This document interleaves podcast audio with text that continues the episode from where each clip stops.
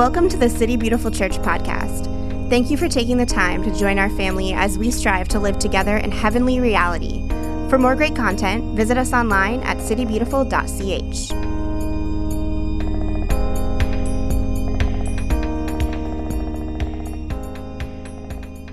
All right, good morning, everyone. Move back to your seats. Lots to do, lots to do. Welcome, Swansons. Good to see you all this morning. Um, we are uh, kind of at the, the beginning of a new series that we're doing called, uh, what are we calling it? Do we have that on there? A generous life. A generous common life. That's what we're calling it. Your best life now uh, in 12 easy steps. Um, no, we're doing it. This, this, series is called A Generous Common Life, and we're taking one particular passage of Paul, uh, Galatians 6, 1 through 10, and we're really slowing down and walking our way through it for the next three months or so. Uh, and then in this first portion, we're really talking about the importance of knowing ourselves. So perhaps you're familiar with this Cherokee legend. A grandfather's talking to his grandson, and he says, Within all of us, there are two wolves. One wolf is evil, it is malice, it is greed, it is resentment, it is self pity. And the other wolf is good. It is love. It is compassion. It is patience. It is mercy. And these two wolves are always fighting uh, within you. And the grandson says, Grandfather, how do I know which one's going to win? And he said, It's whichever one you're going to feed. And that's a lot of what we're going to be talking about today that there's these, uh, essentially, these two wolves within each one of us. There are these two halves to what it means to be a person which necessitates the importance of why we know ourselves. And we know ourselves clearly so that we can discern what's really happening within us, and specifically for us in the Christian household. What is it that the Spirit of Jesus is doing inside of us? Um, and I think this is the kind of work that for me has really saved my faith.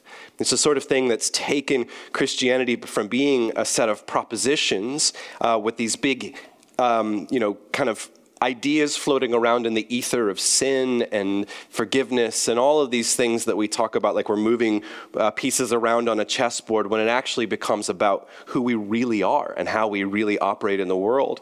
Um, it, ironically, for me, for my faith to become more material in that way and understanding myself and understanding what it means to be a human being, it's drawn me closer uh, to God. And I really understand what it is um, that Jesus offers me daily and what it, I'm called to walk in. And so that's what we're going to be talking about today. So I'm going to read um, this passage of scripture in just a moment, but let's uh, open in prayer.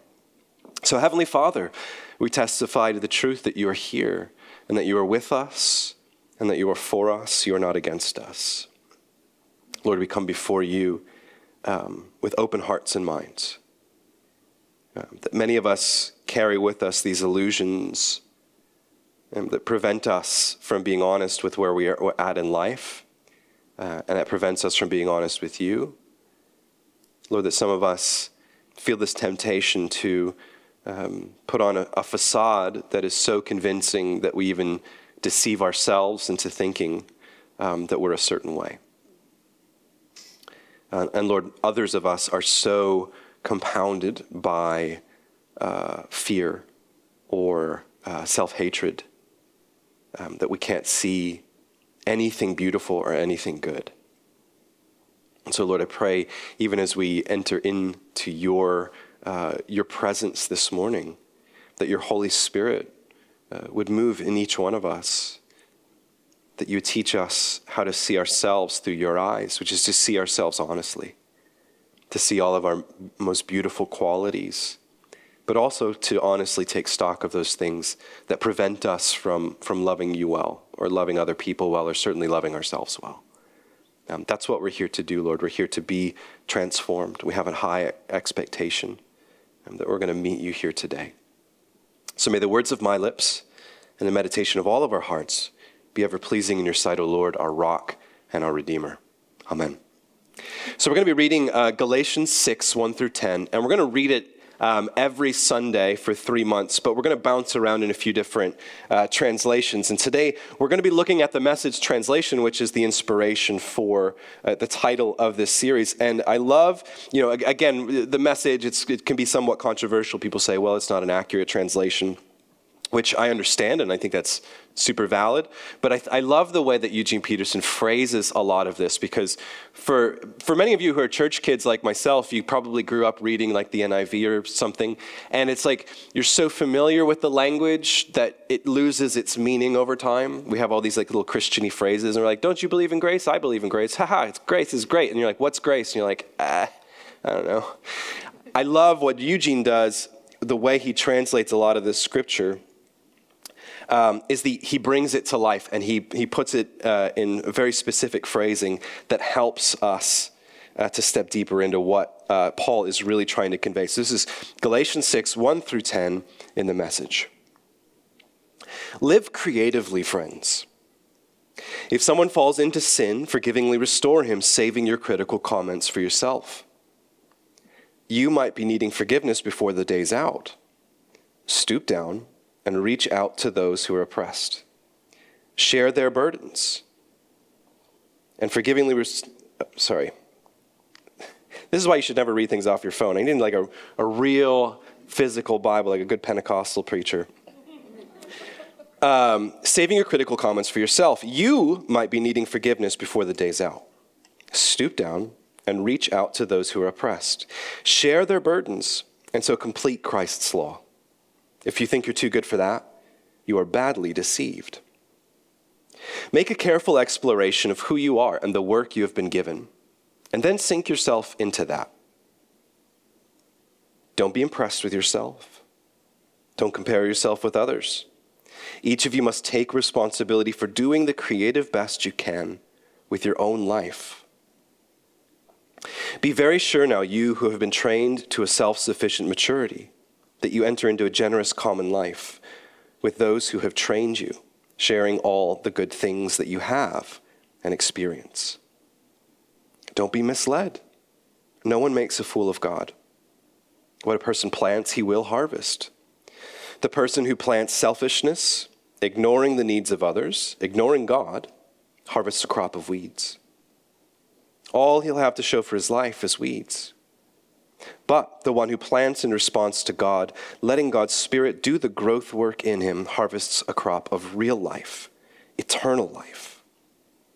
So let's not allow ourselves to get fatigued doing good. At the right time, we will harvest a good crop if we don't give up or quit. Right now, therefore, every time we get the chance, let us work for the benefit of all, starting with the people closest to us in the community of faith.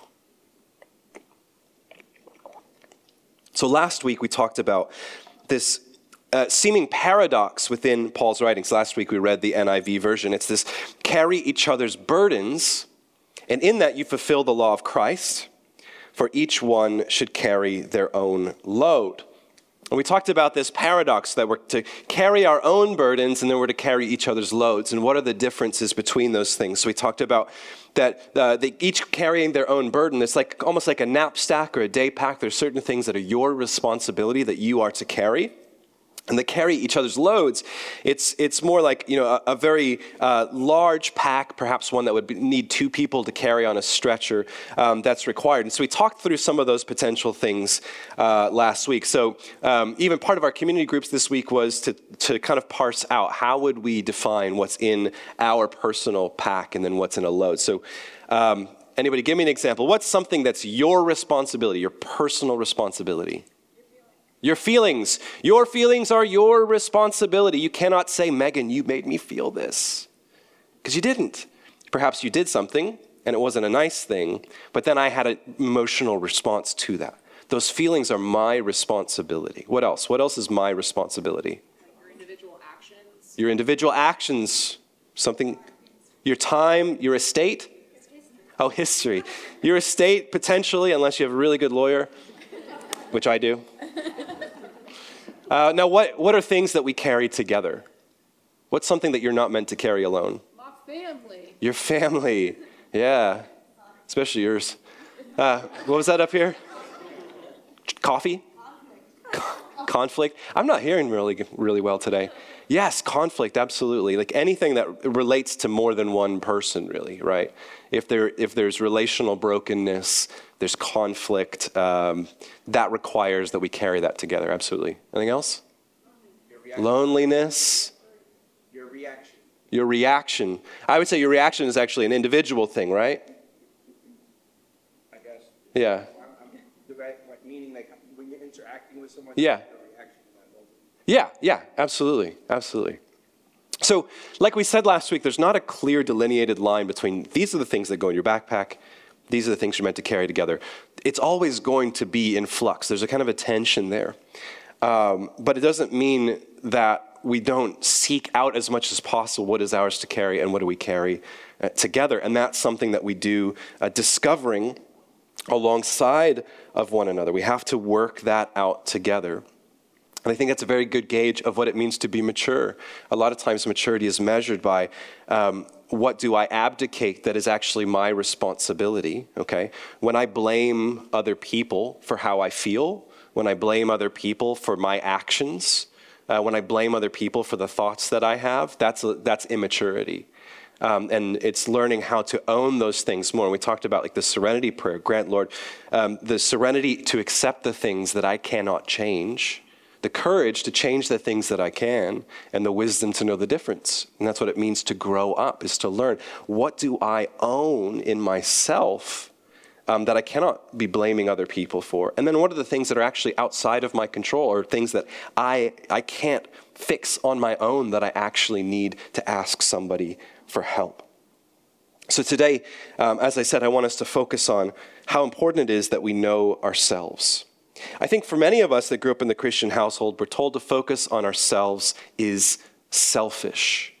Uh, that if you do any kind of self work, um, you are being deceived. You are following the ways of the world. You're just supposed to focus on Christ. I remember several years ago, um, an old friend of mine in Nashville posted this query on Facebook, and it said, Hey everyone, I just got invited to this event that's Enneagram and tarot card readings. What do you all think about this? Now, I could smell a trap from about 100 miles away now.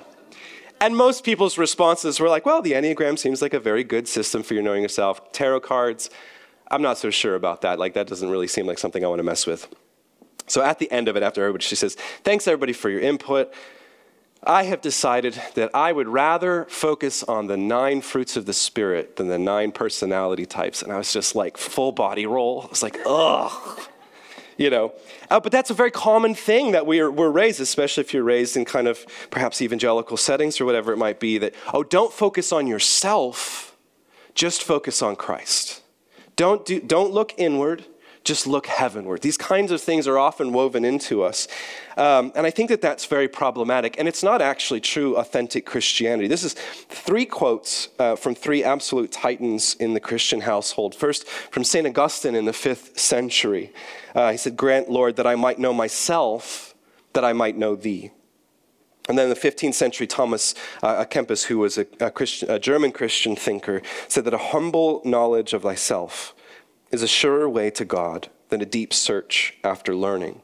Saying you can read all the books and you can listen to all the podcasts you want, but to know yourself humbly before the Lord is a, is a quicker way to God than any uh, amount of degrees.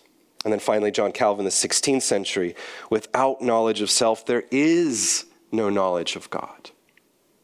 Without you knowing yourself, there is no true knowledge of God. I think a lot of times our selfish tendencies, the things that many of us were taught to, to be afraid of or to, to hold at arm's length and just keep focusing on Jesus, a lot of times our selfish tendencies are in fact a result of our inability or our unwillingness to do the kind of soul searching work that can open us up to the Spirit of Christ within us. To refuse to know ourselves is to refuse to open up our stories to allow God to begin to do the work within us. All right, and then in that, when we find ourselves in that place, God just continues to be some sort of um, you know, anthropomorphic idea that lives out there, this kind of sky daddy thing comes from us refusing to know ourselves. God is just a concept. But when we know ourselves, when we know the, the, the, the, weight and the gravity of what it means to be a human being amongst other human beings, that, that idea of God becomes tangible and becomes real.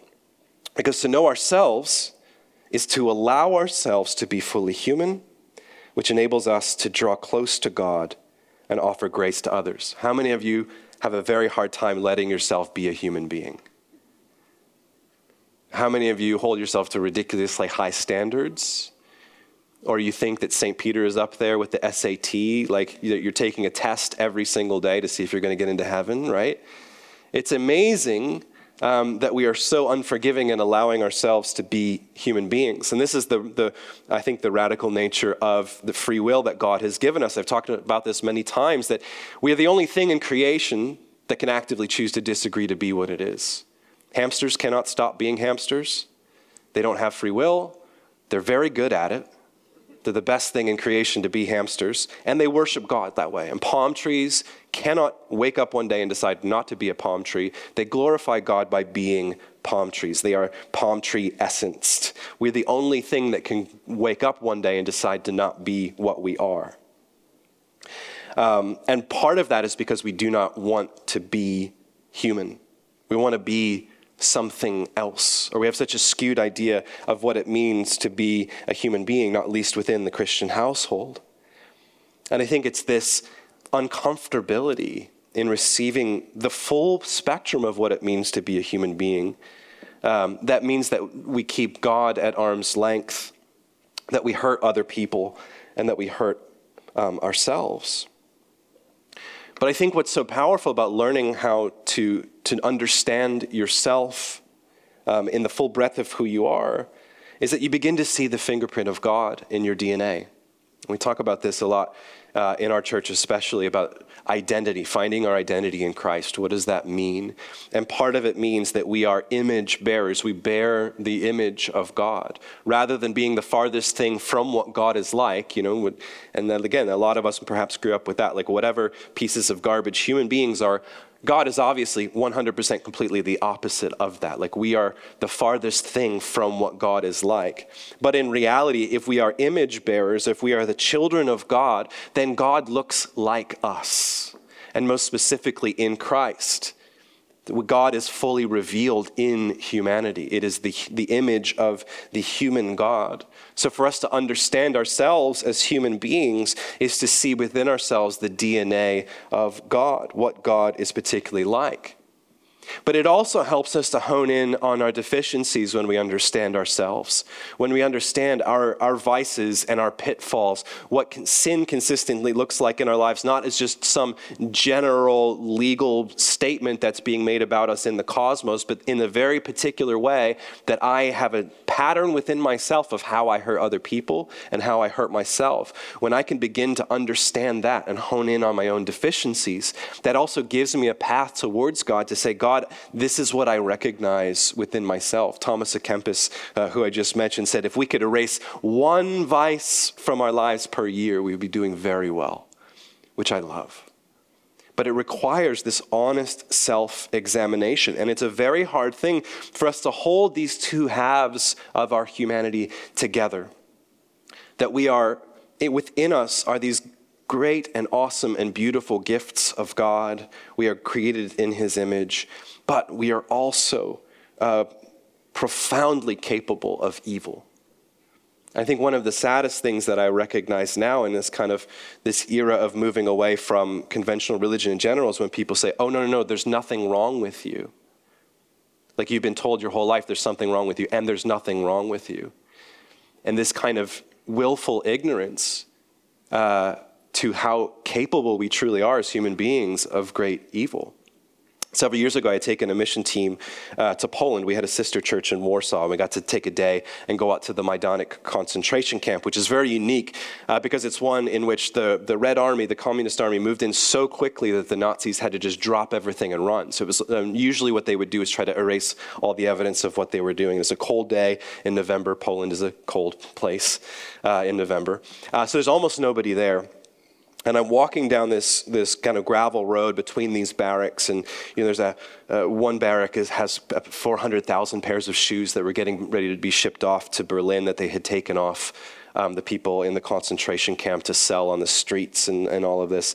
And I'm just kind of listening to the, the echo uh, of, my, of my boots on this gravel, kind of bouncing between uh, these, these you know, Nazi barracks. And I had this kind of chill. You're like, I'm walking where Nazis walked. Have any of you ever been to a concentration camp? Like you, you are walking where Nazis have walked. It's a terrifying feeling. And I, there was first of all this initial kind of rejection, this alien otherness of this category called Nazi. Um, but there was a moment in that I felt like the Lord spoke to me and said, That's, That thing that was in each of them is in you as well. And that woke me up. Because a lot of times we like to think of evil people in this sec- separate category, and oh, I would, I would be much, much better than that. Like I am much stronger and I'm much more capable, or, or whatever. Like that's truly, that could not be me. But to recognize, no, that thing that is inside one of us is inside all of us. Uh, the writer Alexander Solzhenitsyn, who was uh, sent by Stalin to the gulags in eastern Siberia for uh, writing critical letters, said that the line between good and evil does not run between parties and states and governments, but through every human heart. Excuse me. We are all capable of amazing good, and we are all capable of phenomenal evil. And I think Christian theology is one of the few places that we are very honest with that radical weight of what it means to be a human being.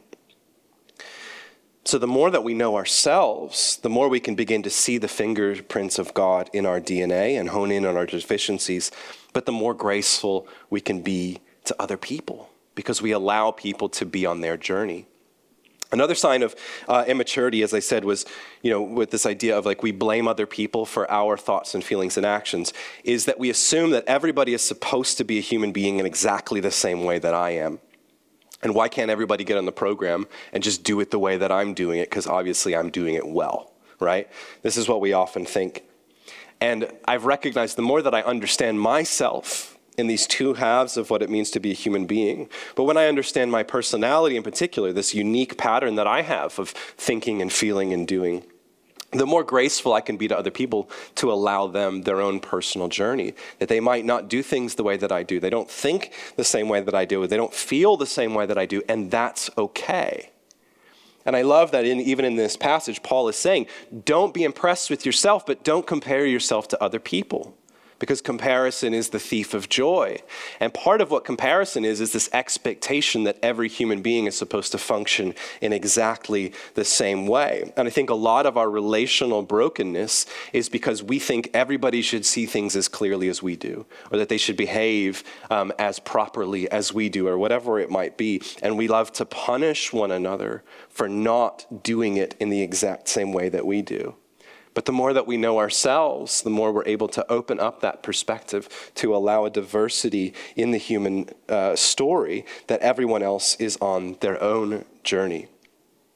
And I see this so powerfully this, you know, allowing ourselves to be fully human, um, which enables us to draw close to God, which enables us to offer grace to other people. I see this um, earlier in the in the same letter that Paul writes uh, to the Galatians. This is Galatians chapter two, uh, beginning in the seventeenth verse. And again, this is one of those examples. Uh, I encourage you this week to go and and read this in the NIV. But I really love the way that Peterson phrases this um, because I think it really makes it come alive uh, to me in this particular way. He says this Have some of you noticed that we're not yet perfect? Anybody else notice that? Yeah? Have some of you noticed that we are not yet perfect? No great surprise, right?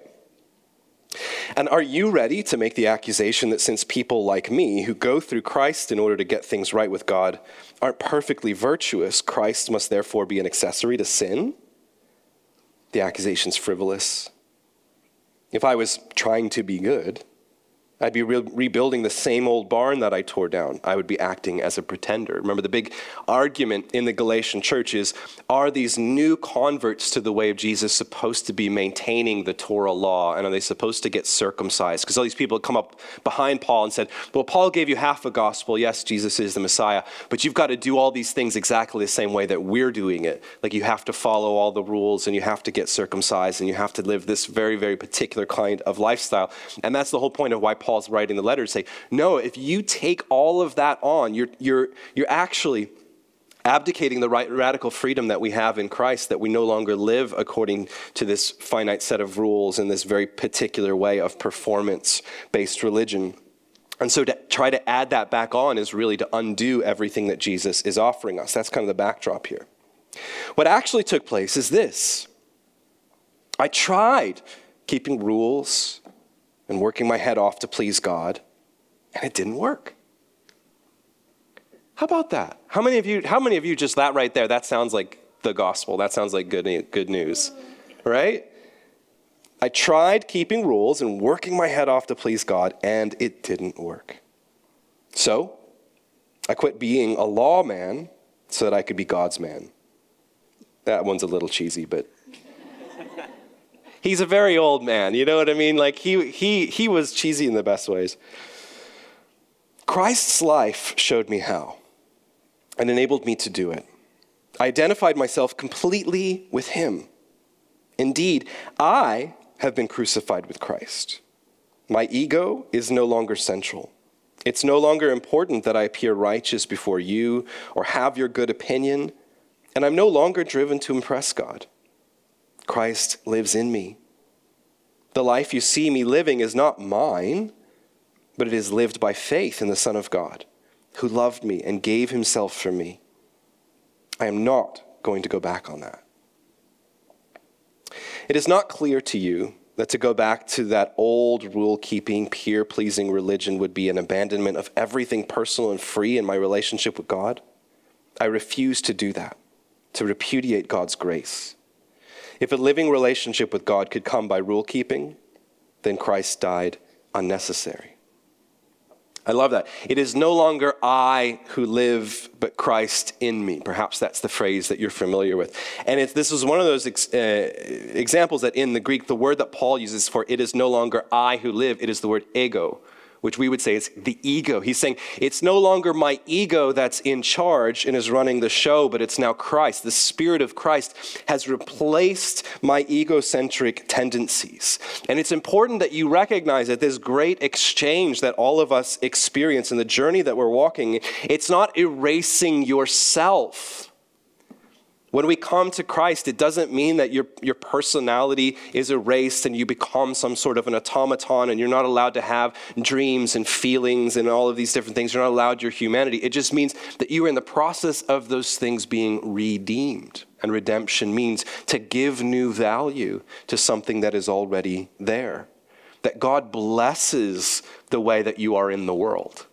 God blesses your creative tendencies. God blesses the way that you think or how you feel or what you naturally feel like you're called to do. He blesses all of those things, but He redeems them and shifts them and allows them to work for the kingdom. I think this is the beauty of the promise that God gives after the flood in Genesis. He says, I will no, no longer destroy the world, but God enters into this arduous process of redeeming the world.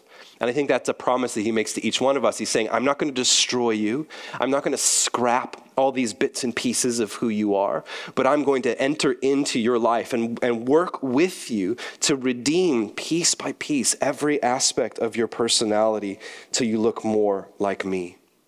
And it all begins at this central understanding of who am I at my core. Because your greatest gift to the world and your greatest liability usually sit right next to each other your greatest gift, the, the most beautiful aspect of your personality that reflects God, that advances the kingdom, however you want to name it, that greatest gift that you have sits right next to your greatest liability. It's always on a knife's edge because the question is, what are you going to do with this one precious life that you have? As Paul says, make the, like, do the creative best with what you've been given. And it's a question of stewardship or just allowing your ego to take over. And so when you steward those things well in the Spirit of Christ, that's where you are a whole and healthy human being. And when you allow your ego to run amok and it flips over, that's often the place where you hurt yourself, you hurt other people, and you reject God. So the question is which of those two wolves are you feeding? What is guiding you? Is your ego guiding your decisions, or is it the Spirit of Christ? And I've said often, I really passionately believe that our core motivation as human beings is love. that we are attempting to claim or to reclaim a sense of love that perhaps we once felt we had, but was taken from us in a broken world. And that love looks different to different people. For some of us, love means security. For some people, it means affection. For some people, it might mean uh, empowerment. There's a lot of different ways um, to talk about love, but our personalities are the systems that we've developed subconsciously in how we're going to reclaim the thing that we feel like we have lost, which is love. And that's what motivates us into this battle between ego and Christ, between flesh and spirit is how am I trying to get what it is that I so earnestly desire in the world? Um, now, I, many of you know that I, I, I am a big fan of the Enneagram personality system. I think it works really well. It's a wonderful tool. Um, it certainly does not open you up to possession by Satan, as far as I've seen so far. Um, it's got nothing to do with tarot cards. Um, I know the symbol is really kooky, but nine sided shapes are just kooky shapes.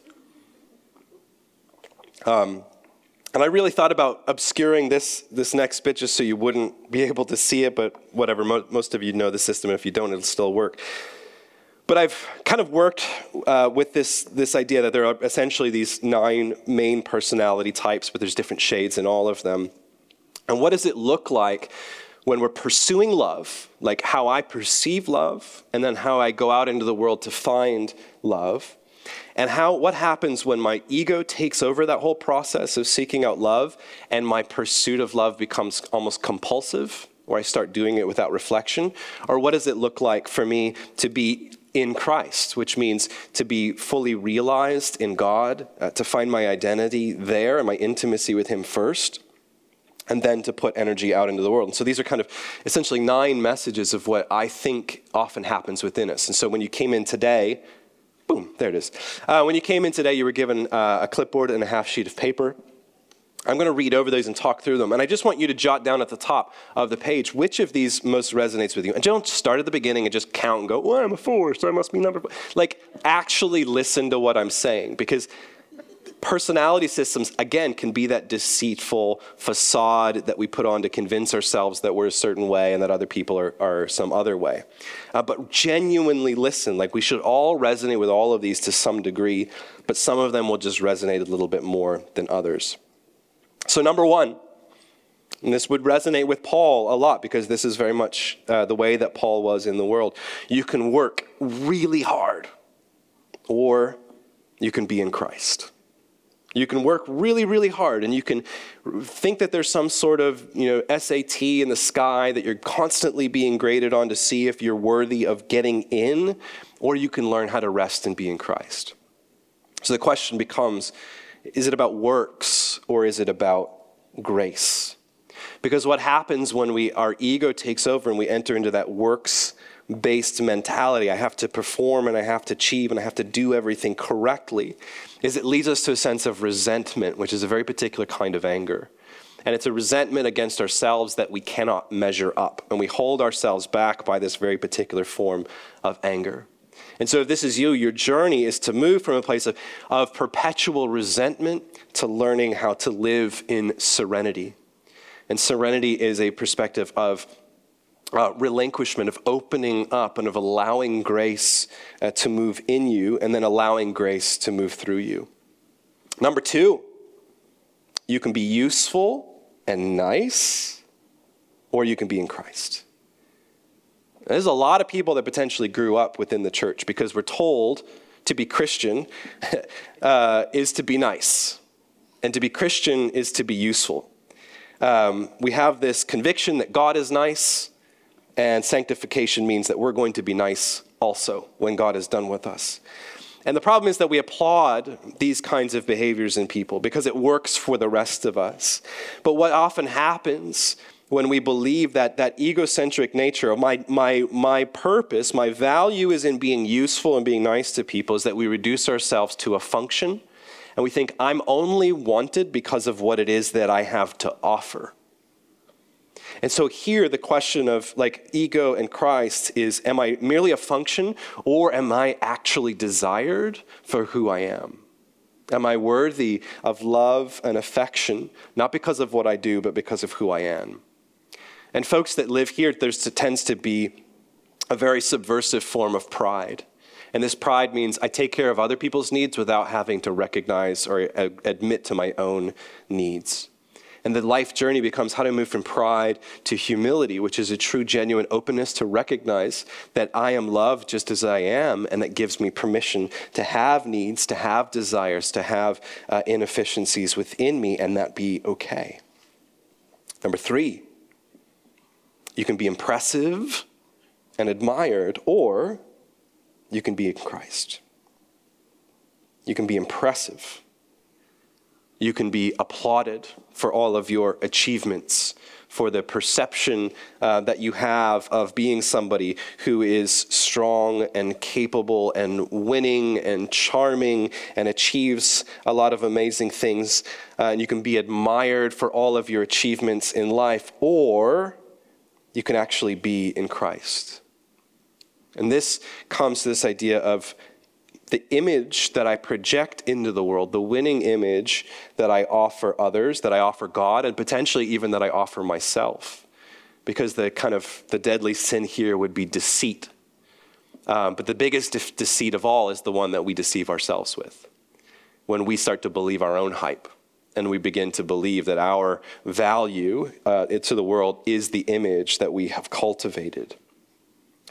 But the challenge of this like ego to Christ thing is am I all am I truly my image or am I actually valued for who I really am, including my deficiencies and my failures and all of these things that are all part of who I am as well. And so this life journey becomes moving from deceit to authenticity and honesty. Can I allow myself to be truly an authentic person.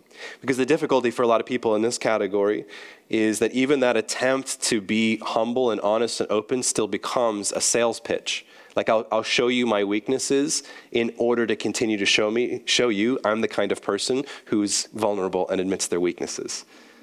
So there, it's like so a lot of these things they double up, but it continues to be this ego fixation. Number four, you can be unique and independent, or you can be in Christ a lot of times we have this voracious desire to be unique. I think to be a human is always to live in this, this tension between individuality and belonging.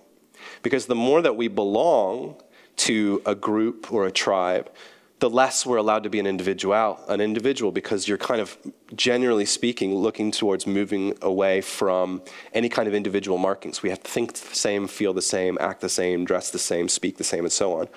But to be an individual and, and to be so compulsively an individual means that we cannot belong because any kind of belonging is going to ask something of us that might ask us to compromise our uniqueness. And so we're always caught in this tension of individuality and belonging. I think a lot of the people that are stuck here confuse being unique with being seen.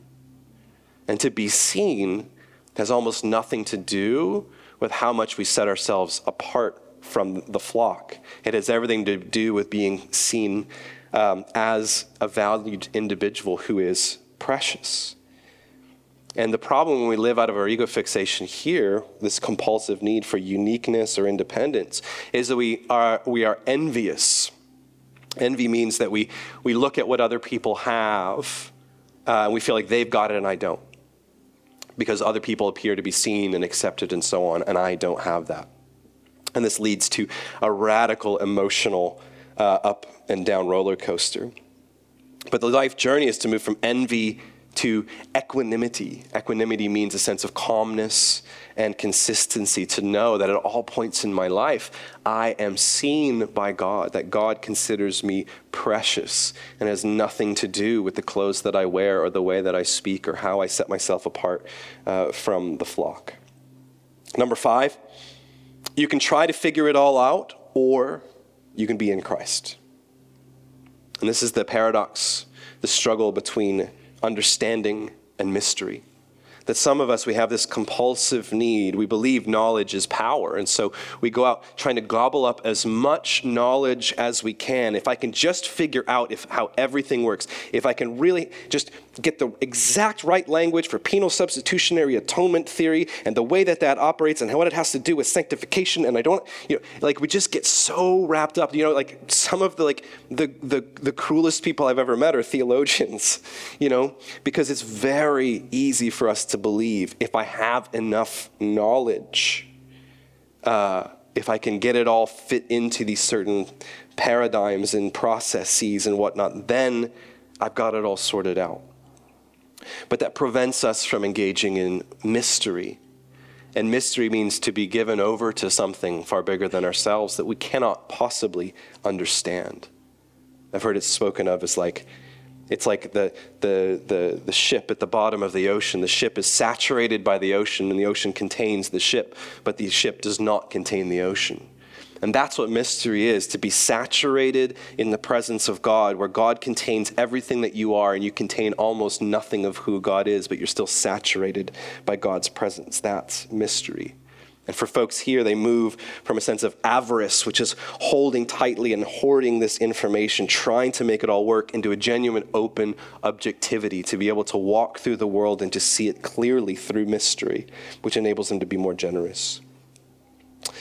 Next, you can be safe and secure, or you can be in Christ.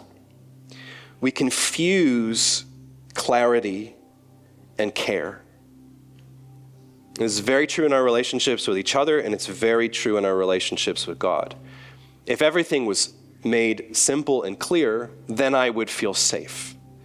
And unfortunately, that is not the way the world works. I don't know if you've noticed this, but the world is very complex, and everything is complex. Everything. All of it. There's nothing that is simple. And we have to learn how do I let go of this compulsive need for clarity that I need everything defined for me. I need everything to be simple. I need there to be no risk at all. And, and so, that, so that I can be sure, which is a counterfeit form of faith, to a genuine place of learning that I am cared for, that I'm going to be okay. And that means that we move from the sense of anxiety and fear that the world is chaotic and it's overwhelming uh, to a place of faith and courage that we are able to accept. Yes, the world is chaotic, but I'm going to be okay, and God will take care of me. Next, you can be happy or you can be in Christ. You can be happy or you can be in Christ. Now, as I'm going through these, as I'm saying them, maybe you get offended in one way particular that I phrased it, and I did that on purpose because I love to offend you. That's my passion in life. But this is one of those that often feels very offensive to us. We say, well, at the end of the day, shouldn't we be happy? Why? It's not as, it's not as black and white as like there's either being happy or being Christ. The thing that that's stirring up in you means that you need to pay attention to what's going on here because a lot of times we have this compulsive pursuit of escapism that I want to leave behind uh, the dark emotions. I want to leave behind difficult situations. And I just want to be happy. And that's ultimately what God wants from me. It's that moral therapeutic deism that, that, um, um, that you were talking about years ago, Steve. That like God uh, is nice and God wants me to feel nice and feel comfortable and to be happy. That's, the, that's basically what God wants for me. Um, and what it leads us to is a kind of escapist sort of life where we're constantly flitting to and fro. We cannot commit to anything. We're, we're, we're pursuing every uh, whim of what it is that we become very gluttonous. You know, gluttony isn't always about uh, food, gluttony can be about experiences, it can be about people, um, that we're just compulsively gobbling up things that are trying to make us happy, but it's all temporary and it continues to be like sand that slips through our fingers. Um, but when we are in Christ, we are grounded. We find a sense of stability, that, that eternal perspective of our identity that is not uh, so privy to the winds of the constant, you know, pushing back and forth by the waves. And we enter into a sober joy, a real but let's say, and that's the irony I mean, of all of these, but I think this one especially, you actually get what you really want. Like you don't actually want to be happy. You want joy. And joy is this kind of grounded understanding of the beauty of life itself. Um, but that ironically comes from letting go of that compulsive need to be happy. Next, you can be strong and you can be in control, or you can be in Christ. For some of us, it's about having uh, power. It's about um, being self motivated. It's about being uh, like being the one to say, I'm going to be the one to change the world or to fix things or whatever it might be. And that can serve really, really, really well. But when we become compulsive in that, we shut ourselves off and say, Well, I'm going to fix it. I'm going to do it. I'm going to make this happen. I'm going to be the one with power. We end up steamrolling other people. Um, we end up hurting and exhausting ourselves because we just become kind of this, you know, this, this need to just keep breaking down barriers or whatever it might be. Um, and we keep ourselves very distant from God. When I've said before many times, like I, I like how Richard Rohr says that sin is when we overdo our strengths. Like God has given each of us gifts and, and ways of being in the world, but when we push too hard into the world out of our ego with those things, that's where it becomes that liability. And so for people here, it's to learn the art of relinquishment, which is uh, chosen powerlessness um, to, to put ourselves before God innocent and tender and in need, to put ourselves in front of other people as innocent and tender and in need. Because that compulsive desire for power, uh, we call that lust. And it's when we, we begin to objectify other people. Sometimes that's sexual, but not always, like this compulsive need to steamroll others and to turn people into objects. Um, but we move from lust into a place of innocence, which to allow ourselves the tenderness of being a human being and then to bless other people with that. And then finally, you can be unaffected by life or you can be in Christ. We talked about this a couple weeks ago as well, that how often we confuse comfort and peace. Someone had asked me, um, I have a hard time dealing with politics because I feel like it robs me of my peace. What do I do? I said, Well, I, I think when you say peace, you actually mean comfortability.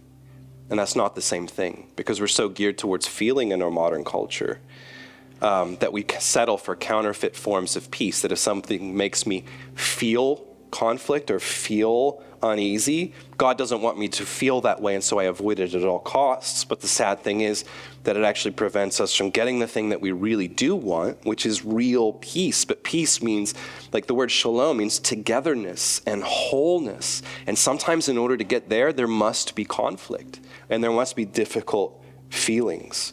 And so, this desire to be unaffected by life is to constantly hold uh, things at arm's length and say, I'm not going to get too invested. I'm not going to open up my heart too much. I'm not going to put myself out there too much. I'm going to continue to retreat into myself. And the deadly sin here is sloth. And there's a proverb that says, like a door on its hinges, the slothful man is in his bed. You know that sound? Like, just turning over, just like, nope, I'm going to continue to shield myself from the world.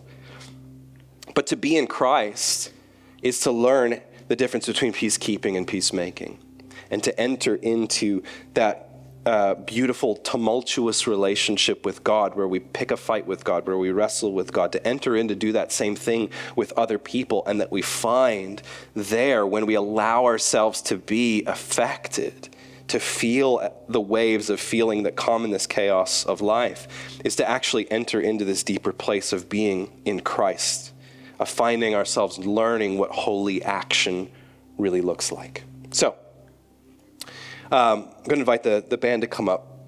And on that, that sheet, um, I hope that one of those nine things uh, resonated with you and that you were able to write that at the top. Because this is what so often happens. And again, this is going to be an oversimplification, this little uh, chart that I made. Next slide. Nope. There's this way in which we understand in which we pursue love, okay? And that was imprinted on us from an early age. And when we compulsively enter into that need to find love, to reclaim love, we allow our ego into the front seat to drive, or as Paul talks about it, as the flesh. And that's often where our vices come from. That's where that compulsive thinking and doing, what I mean by compulsive, I mean it's without any sense of reflection or when we just fully indulge ourselves in something. So we just let our thoughts run wild, we just let our feelings completely take over, or we just start doing things without any sense of reflection or restraint. And this is what often leads us in our spiritual journey to burnout and to cynicism. Um, because we're, we're not regulating, we're not stewarding in any way uh, this, this one precious life that we've been given. And from that place, we begin to hurt other people. Um, whether it's through pulling away from them, from clinging to them, or being aggressive. We hurt ourselves. We start to tell ourselves awful messages when we're in that place of cynicism and burnout, um, when we believe that our ego is who we really are. Uh, and that's the place often where we reject God. And I think we're, we're very good at taking everything that's going on within us and then just blaming Sky Daddy and just saying, like, well, it's, it's God's fault that all these things are happening to me. But when we learn how to live in the Spirit of Christ, to enter into that co creative process of redeeming our personalities, we begin to show the virtues because we see in Christ all of these virtues in their full form. We begin to learn discernment and wisdom when to act, when to hold back, when to uh, to be able to process our feelings creatively, when to be able, learning how to think well we learn these skills of discernment and wisdom that do not come naturally to any of us. And over time, they, they move from being uh, first nature to second nature. Uh, in this place, we learn presence and longevity. We're in it for the long haul. We know how to bless our limitations, to create boundaries that help us to stay in this so that our, our faith in God and our presence to other people is not constantly dictated by whatever we're feeling that day, but over years and decades, we find a sense of consistency in who we are. We learn how to love other people really well, which, first of all, begins by allowing them their humanity and their respective journeys. Um, and how do we offer them a co suffering presence for the long haul? We learn how to love ourselves, to offer ourselves grace when we don't understand what's happening within us and saying, That's okay, I'm loved by God. Um, and we have a desire to be with God, not to perform for God, not to do lots of things for Him, but just to naturally settle into that precious place of being with God. So, I'm going to give you a couple minutes, and I want you to reflect um, on the second half of that form um, from that core motivator that you have in love. What does it look like when the ego takes the front seat for you uh, and you enter into this compulsive thinking, feeling, and doing? Uh, but what does it look like in those moments when you have truly found yourself in Christ? Um, so, we're going to take some time to do that. So, I'm going to give you uh, probably two, three minutes uh, to reflect on your own time, then I'll call us back into worship.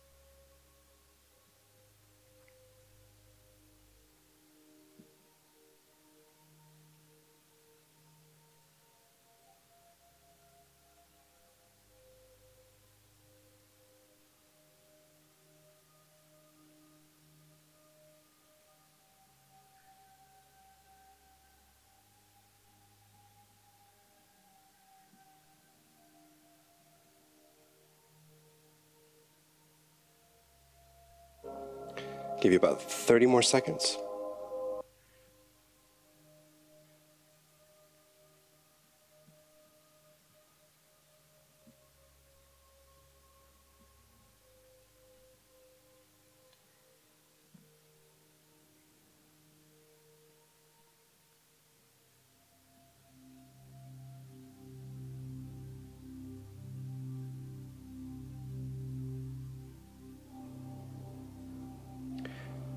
Greatest gifts uh, that God gives us through the Holy Spirit is self awareness. It's to be able to see ourselves through the eyes of God in all of our greatest, most beautiful characteristics and all of our deepest proclivities uh, for evil. Uh, and to know that all of that's accepted and all of that's welcomed into God's presence. But the more that we learn the particular language that helps us to see ourselves clearly, the more ownership that we can take of the journey that we're on with God, to endeavor to inhabit this identity that we have in Christ and to relinquish uh, the hold that our ego has uh, over who we are and how we operate, how we treat other people, how we see ourselves, uh, and certainly how it is that we approach God. Um, so I want to invite you to stand with me. And if you need more time uh, to, to, to write and to journal, of course, by all means. Um, and I'm going to invite some of our leaders and our elders to come down to either side. These are people who have committed uh, to be on that long path with you, uh, to pray over you, to bless you. If there's something that God is stirring up within you um, that you want uh, someone to come alongside of you in, that's what they're here for. If you just need a blessing, uh, these people are there to bless you. I'm going to go ahead and, invite you guys to move now, um, leaders and elders. Um, and for the rest of us, as we enter into worship, it's to remain open to uh, just allowing the Spirit of Jesus to do this kind of work in us. I think so often the work that He does, uh, it's almost in those moments when we don't realize it. Um, and I believe that that's one of the, the gifts of worship is that almost while we're not paying attention, God is doing something in us, and we find that when we leave this place, we're a little bit kinder, we're a little bit more grounded.